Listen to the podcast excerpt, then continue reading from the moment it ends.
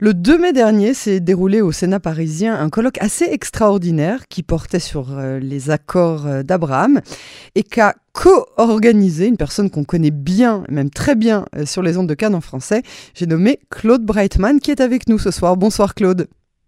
Bonsoir, Chériel.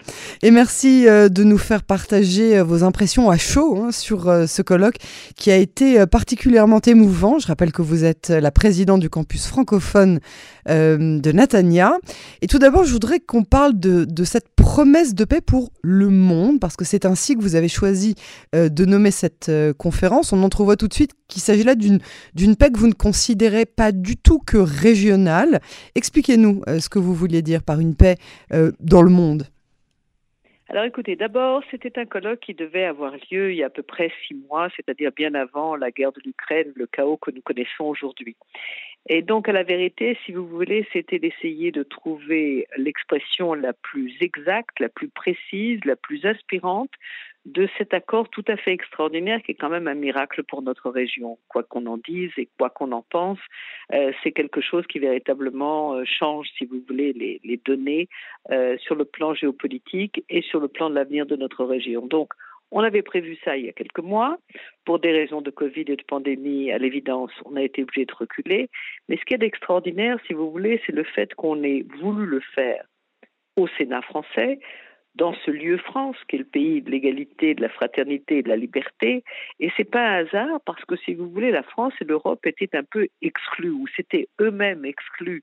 Ils n'étaient pas vraiment des acteurs actifs, loin de là, dans ce processus de paix. Il y avait les Américains, il y avait Israël, et il y avait les pays du Golfe qui, après avoir bien, euh, si vous voulez, pesé le pour et le contre des avantages qu'ils pourraient avoir en normalisant les relations avec Israël, avec toutes les assurances à la clé des Américains, ont décidé, si vous voulez, quand même quelque chose d'extraordinaire, c'est-à-dire de passer outre le destin immédiat des Palestiniens mhm. et de faire en sorte qu'il y ait cette normalisation. Donc, pour nous, si vous voulez, au campus francophone, qui avons quand même une mission de transmission, d'éducation, et puis aussi de renforcement de liens entre la France et Israël, c'était l'occasion extraordinaire de pouvoir véritablement marquer une date très importante. Alors, ce qui est, si vous voulez, tout à fait euh, encourageant, remarquable et, tout à fait étonnant, c'est d'avoir eu tout le Sénat français avec nous, c'est-à-dire du président Gérard Larcher au vice-président euh, Roger Carucci, qui est donc le vice-président du Sénat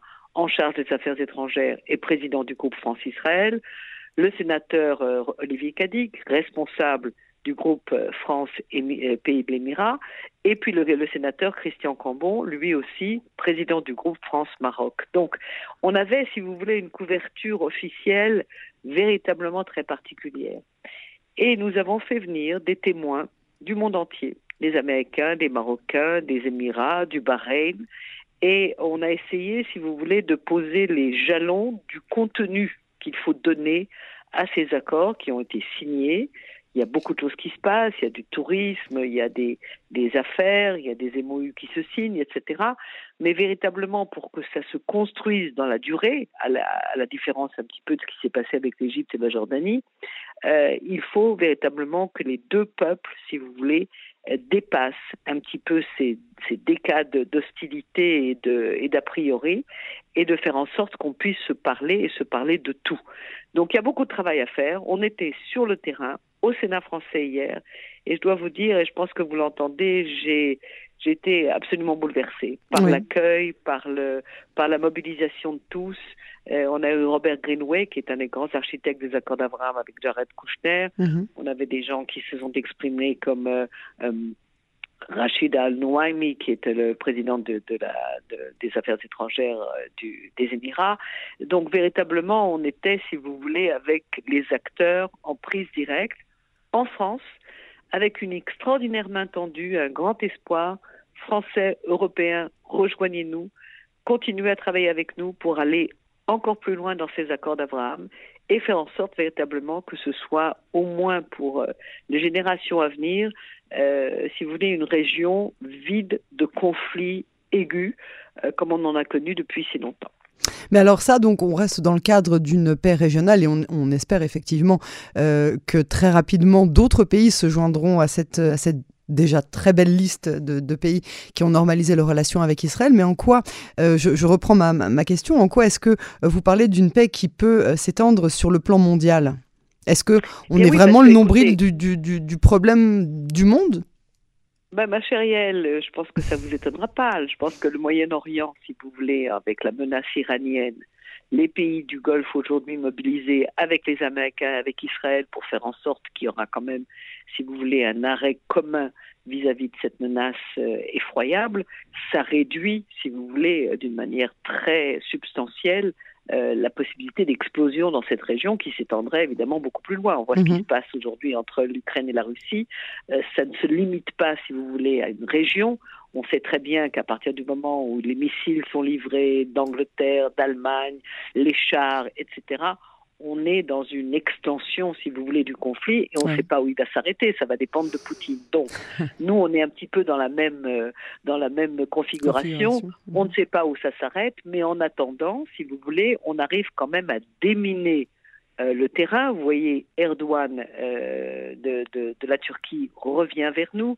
On est en train d'avoir un changement d'alliance mhm. qui véritablement fait pencher, si vous voulez, le poids de la résistance à cette menace terrible vraiment du bon côté. Donc euh, c'est la raison pour laquelle on, a dit que c'était une promesse pour la paix dans le monde, parce que euh, ça en a tout l'air et qu'il faut évidemment beaucoup travailler, parce qu'il nous reste énormément de, choses à mettre en place et que c'est pas en deux ans qu'on peut changer euh, des décades d'hostilité, mais on est sur la bonne voie. Donc hier c'était un très beau moment, très fort et euh, j'ai eu la joie d'avoir aussi beaucoup de participants euh, israéliens. On a eu Ruth Wasserman, on a eu Tsachi Anekbi, on a eu euh, Emmanuel Navon, on a eu Enrique Zimmerman, des gens véritablement qui avaient des choses à dire mhm. en tant que grands témoins.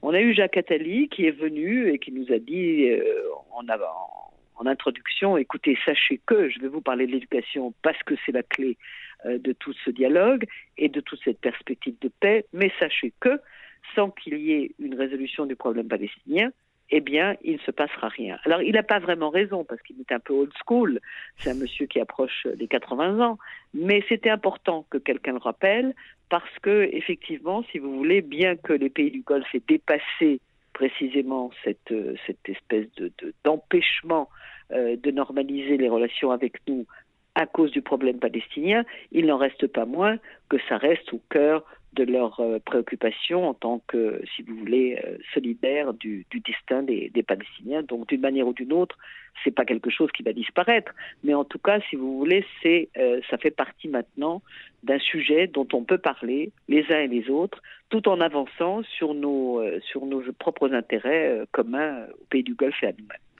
C'est ça. Alors, euh, j'ai vu un extrait du discours euh, que vous avez euh, prononcé au Sénat. J'ai remarqué qu'en cette période si particulière hein, du, calendrier des fêtes nationales israéliennes, c'est-à-dire les, commémorations de Yom HaShoah, de, Yom HaZikaron et la célébration de Yom HaTzmaut, vous avez choisi de souligner le rapprochement des musulmans et des juifs que vous estimez être une conséquence directe de la signature des accords d'Abraham. Écoutez, je vais vous dire, moi j'ai été absolument émue aux larmes, non pas parce que c'était la première fois, mais c'était la première fois d'une manière aussi ostensible que j'ai vu des groupes de jeunes musulmans israéliens euh, drapés dans le drapeau israélien avec l'étoile de David euh, et s'exprimer sur la marche, dans la marche de la vie, qui est en fait la marche de la mort, sur les pas même de ceux qui ont été assassinés, pour comprendre, pour exprimer leur compréhension pour la première fois de ce que ça voulait dire d'être un héritier de ces horreurs et qu'ils comprenaient mieux leurs concitoyens juifs.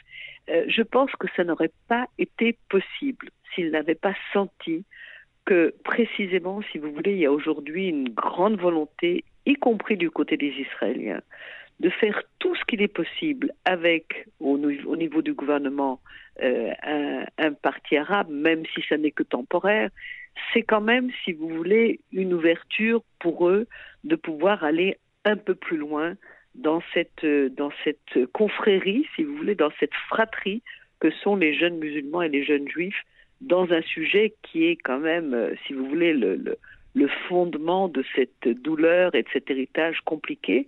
Et j'ai trouvé que pour moi, ça voulait dire que ben, quelque part, les accords d'Abraham ont permis précisément euh, à ces jeunes-là de comprendre eh bien qu'on allait euh, vers un autre monde, avec d'autres alliances, avec d'autres ouvertures, et qu'il n'y avait pas de raison de rester derrière. Voilà. On, sent hein, le, le, souffle de changement qui est en train de s'opérer. C'est palpable. Hein il y, a quelque chose qui est vraiment en train de changer. Je suis d'accord avec vous. ne serait-ce que dans la, la, comme vous le disiez tout à l'heure, non seulement la configuration euh, de, de, nouvelles hein, depuis les accords d'Abraham, mais surtout euh, de la popularité d'Israël euh, parmi les nations. Aujourd'hui, tout le monde veut être l'ami d'Israël. De plus en plus de pays n'ont pas honte de dire haut et fort qu'ils veulent être l'ami d'Israël. Claude Breitman, c'est quoi la suite? Vous avez eu de très bonnes retombées hein, de, de ce colloque. Euh, quelles sont les prochaines étapes selon vous? Eh bien, écoutez, nous avons avec euh, ceux qui dirigent aujourd'hui les caucus des accords d'Abraham, à la fois aux États-Unis et à la fois euh, en Israël, une proposition de projet pour faire vraiment une promotion d'éducation de jeunes de tous ces pays euh, pour faire en sorte qu'on ait une promotion de, de, leaders de demain qui vont passer deux mois en Israël, deux mois au Bahreïn, deux mois en Arabie, euh, pas en Arabie Saoudite encore, mais hmm. euh, peut-être bientôt dans les Émirats, voilà, au Soudan et au Maroc, pour faire en sorte qu'à la fin de cette année-là, on ait véritablement une promotion de jeunes qui soient qui les, porteurs, si vous voulez, du message des accords d'Abraham et qui puissent revenir dans leur pays et être véritablement des ambassadeurs actifs et qui essaient, si vous voulez, de partager avec leurs frères euh, et leurs sœurs, bien entendu, euh, cette, euh, cette possibilité de pouvoir véritablement aller maintenant vers, une,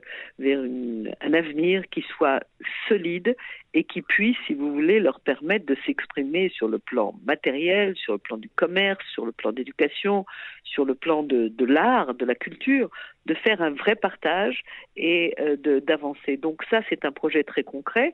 Et puis bien sûr, ce caucus euh, qui existe en Israël et aux États-Unis, on a demandé aux sénateurs français d'en établir un au Sénat français il est très possible que nous ayons une réponse positive. Donc euh, c'est bien. C'est fabuleux ça. Il s'agirait de quoi? De jeunes qui sont euh, des universitaires euh, dans, dans, les différentes universités comme la vôtre par exemple? Absolument, oui, oui. Et nous les recevrons bien sûr chez nous. Mais le caucus en question au Sénat, ce seront des politiques qui, comme en Israël et comme aux États-Unis, s'attachent à sélectionner un certain nombre de projets, dont ce projet d'éducation, mhm. pour faire en sorte véritablement d'aller plus loin dans l'implantation, dans le sens, dans le concret qu'on donne à ces accords avec le plus de pays possible. Et maintenant, il s'agit de l'Europe et de la France. C'est la raison pour laquelle on l'a fait au Sénat français. Et on a eu euh, de très très très bonnes réactions et on espère que ça va se faire. Donc ça, c'est quand même un petit pas dans l'histoire. C'est pas mal. Effectivement, c'est et vous êtes et encore c'est un euphémisme, Claude Breitman. Vraiment, je vous, je vous remercie pour cet entretien. À bientôt sur les ondes de, Cannes en français et on sera ravis, hein, évidemment, de suivre de très près euh, euh, toutes les prochaines étapes de, vos projets et notamment euh, ce fameux projet d'étudiants qui a l'air vraiment passionnant pour effectivement former nos prochains ambassadeurs à travers ces accords d'Abraham. Peut-être même, comme vous l'avez dit, par peut-être par Freudian sleep, comme on dit, peut-être même en Arabie Saoudite un jour bientôt, très bientôt, on l'espère. merci beaucoup. Inch'Allah. Inch'Allah. Et merci beaucoup pour, pour cet entretien. Merci infiniment.